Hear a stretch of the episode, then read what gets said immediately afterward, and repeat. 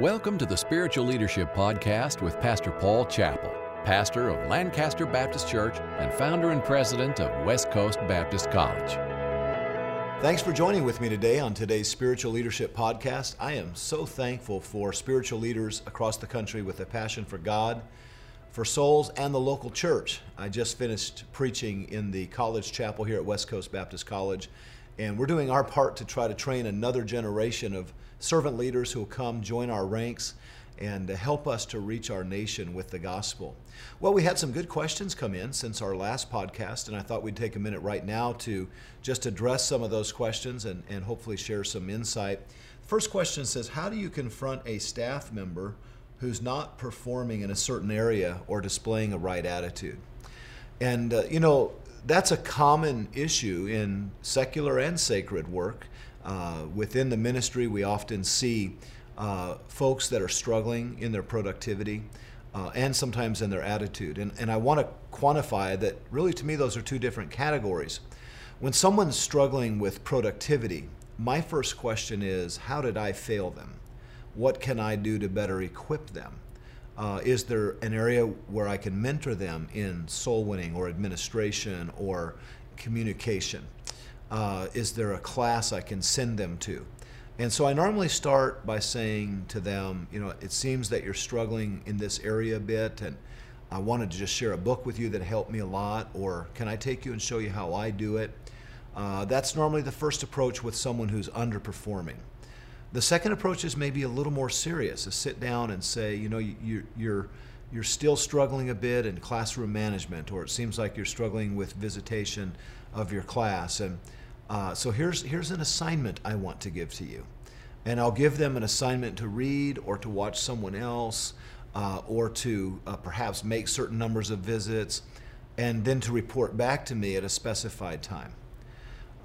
Now, after this second meeting, if those deadlines are not met, or if there's just uh, either an insubordination, a lack of will, or just uh, no work ethic, uh, we have another meeting where it's documented. And at that time, uh, I'll I'll maybe say something like, I'm, I'm struggling to sense what the problem is here. I I certainly want God's best for you, but uh, if we don't see a certain period of change, I, I'm, I'm just wondering if this is going to work.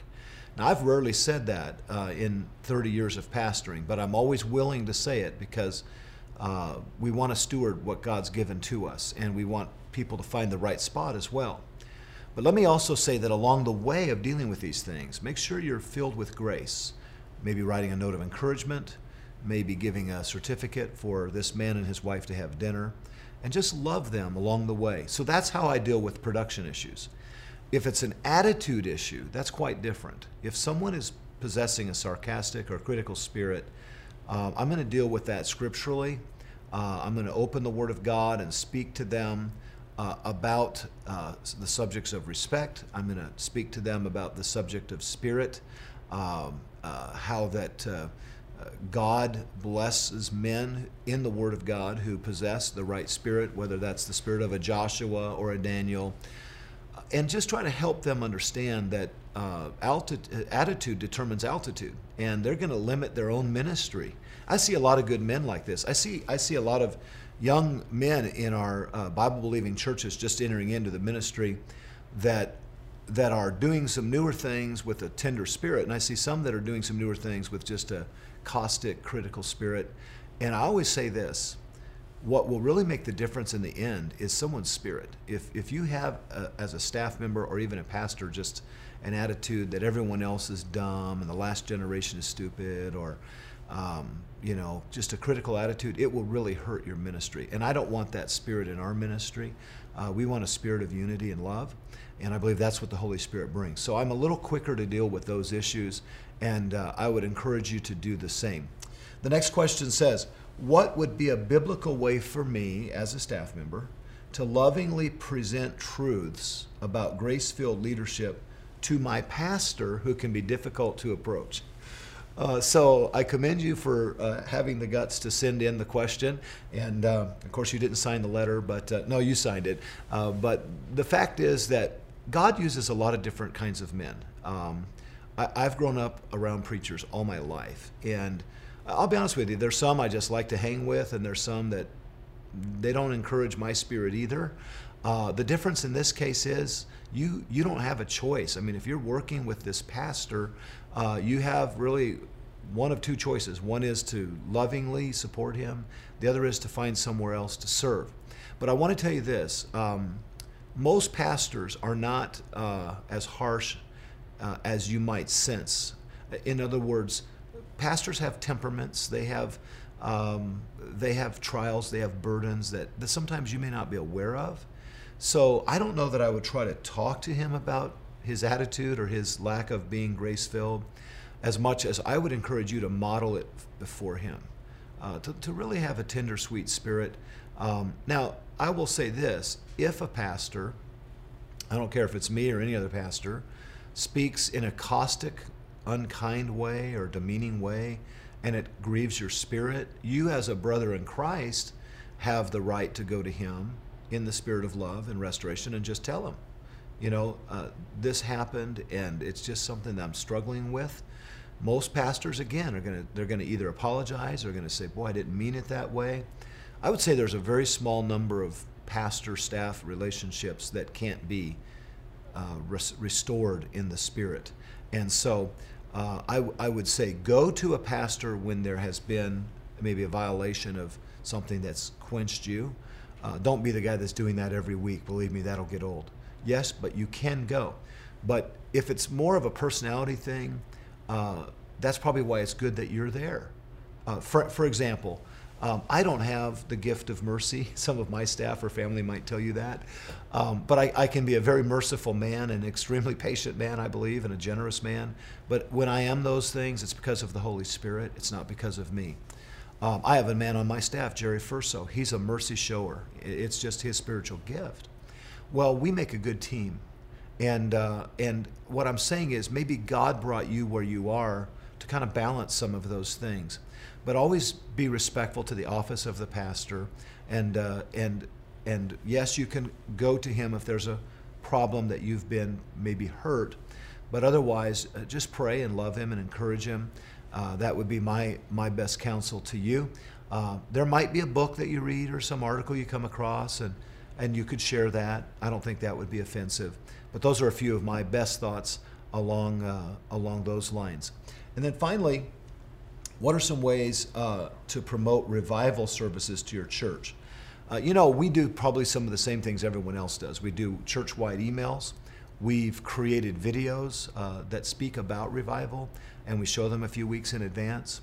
Uh, we have teams who make phone calls to inactive members, inviting them to the revival. Uh, we, we make calls during the revival, encouraging people to come out. And of course, we have uh, a few months before the revival, a little prayer tent made where we ask people to remember to pray for revival. Uh, so those are a few things. We don't advertise revival in the community much. It's really more for our church family. But uh, we, uh, we do encourage and really contact every member to be present at the revival.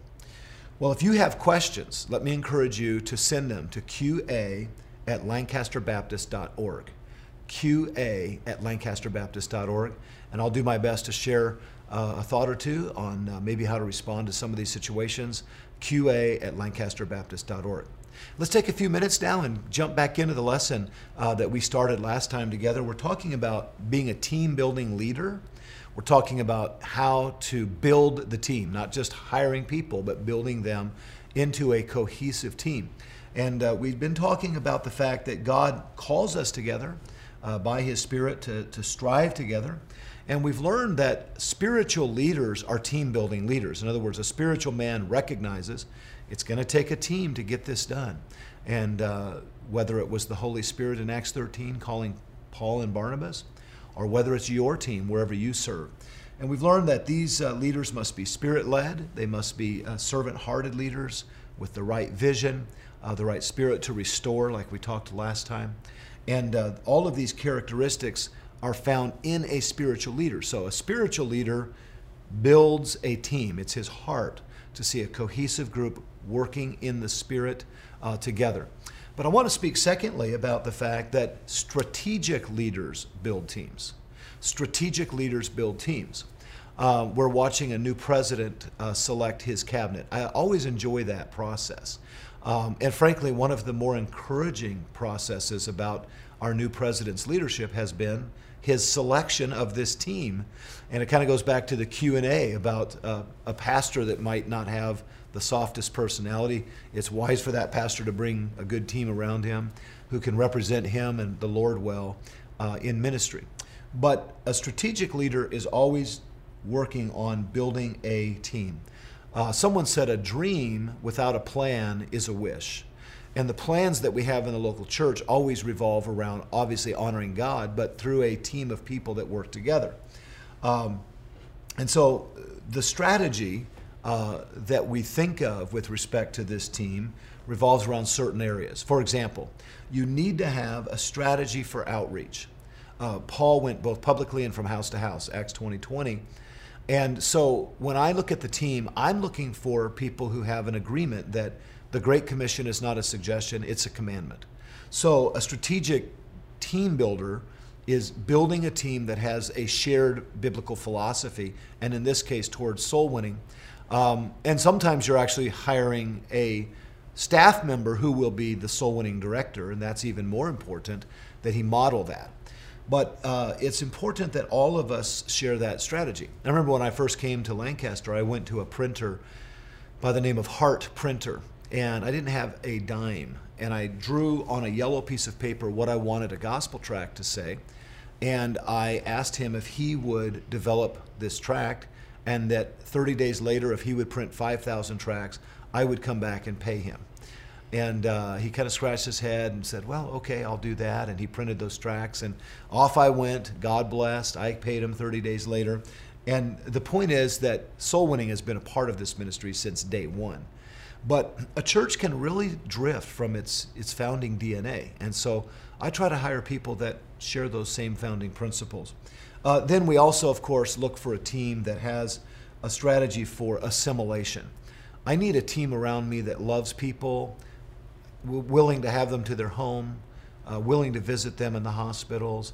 Um, but assimilation really deals with uh, welcoming them even from the parking lot into the auditorium, inviting them to adult Bible classes, seeing them saved and baptized, getting them into the core class, which is our new Christians class, uh, getting them into discipleship and so forth. People that have a process mindset. A lot of our independent Baptist churches, which, which is what I've grown up in, are not strong in process development. Uh, they are big day orientated, and some of them very mischievously quote their big day as their average attendance. I'll save that for another lesson. Uh, but their idea is they work hard, they get a good group of people there for a big day, but there's no process after that. Uh, there's very little follow up and discipleship, and they wind up kind of browbeating the same crowd over and over again. And, and what we need to do is build uh, healthy Christians who love the Lord and who know how to reproduce and reach others for the Lord. And, and so that whole concept of assimilating people, the Bible says we're to be a lover of hospitality and, uh, and we're to love and nurture people uh, into the grace of God. So we want to have people who, who have a strategy for outreach as we build our team. We're looking for that. Who have a heart for assimilating. They're people, people. They have a stickiness to them, as some have said and then thirdly, uh, we look for people who have a strategy for worship. Now, again, when I think of our music director, John Guy, a fantastic director of our orchestra, our choirs, our, our special music, wonderful Christ honoring music. And, and he has a, a desire for that worship experience to be Christ honoring and highly inspirational. And I, I want people involved in, that, in the ministry who really sing and worship God, who love preaching. And by the way, I don't think you have to have, you know, totally upbeat music all the time to have great music service. And what I mean by that, we sang just last night, When I Survey the Wondrous Cross. I'll tell you what, you hear an auditorium filled with people singing, even a cappella, as we did last night. When I Survey the Wondrous Cross, it was a joy to worship God with our people last night. But my point is that, that we, we are hiring uh, a team and we're bringing volunteers around those leaders who share our common core values, whether it's soul winning, whether it's assimilation, whether it's worship. A third area that we strategize is our educational area. children's ministry, youth ministry, the process of educating. Paul said in Galatians 4:19, "My little children, of whom I travail in birth again." So you need people on your team that are good teachers. And uh, I think of our children's pastor. Uh, one of them is Nathan Burt. I mean, he goes crazy teaching children. He's creative, he draws things, he has visual aids. They love hearing him teach and preach. Well, that's a blessing to me because I want those children to learn the attributes of God. And then, of course, as you're putting that team together, you're going to have to have at least one, and in some cases, several, who have a strategy for administration. Um, this is one of the hardest gifts to discern and I have some men on our staff. Obviously, our, our uh, chief financial officer, Ben Hobbs, is a, is a tr- strategic administrator financially. Dr. Shepard, our chief of staff. These are men that are looking out and saying what needs to be built next and how can we pay this and how can we do better on uh, insurance or these are men in the church side the ministry side such as gabe rule who's thinking who's our next up and coming teacher or how can we reorganize this department You've got to have people who have a strategy for administration because mediocrity breeds indifference. And we have a couple areas in our ministry right now that they're not kicking on all eight cylinders.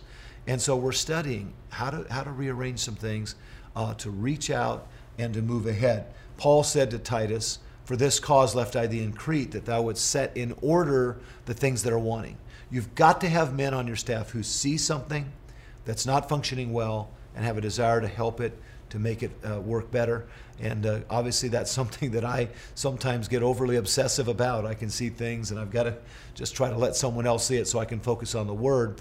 I, I love administration, but God's called me to preach. And so we try to hire people to help with that uh, administration. And so you have, with respect to team building, you need to have spiritual men doing the team building and then strategic thought and uh, strategic leaders build teams, and they're looking to fill the areas of soul winning, assimilation, discipleship, worship, education, administration.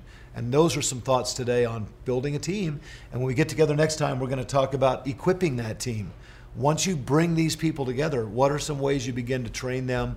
And one of those ways might be to get your staff together, as several dozen have said recently, and watch this podcast together as a team and then talk about it and I hope you might do that. Let me remind you of a couple things coming up. First of all, our youth conference here at Lancaster Baptist, West Coast Baptist Youth Conference, April 5 through 7. I'll be preaching, John Goetsch will be preaching, Kurt Skelly, our son Larry, several others. It's going to be a great time for teens. We'll pick you up at the airport. We've got a lot of great arrangements happening right now with respect to activities, but mostly just getting young people under the Word uh, in a concentrated setting. That's the youth conference. Uh, set some time aside April 5 through 7th. And then, pastors, don't forget Spiritual Leadership Conference. It's a great opportunity to bring some staff, some friends, to get with some other like minded people, to glean and grow. That's on June 12 through 14. June 12 through 14, Spiritual Leadership Conference, right here in Lancaster, California. We'd love to welcome you. Have a wonderful and a blessed week serving the Lord. Until next time, God bless you.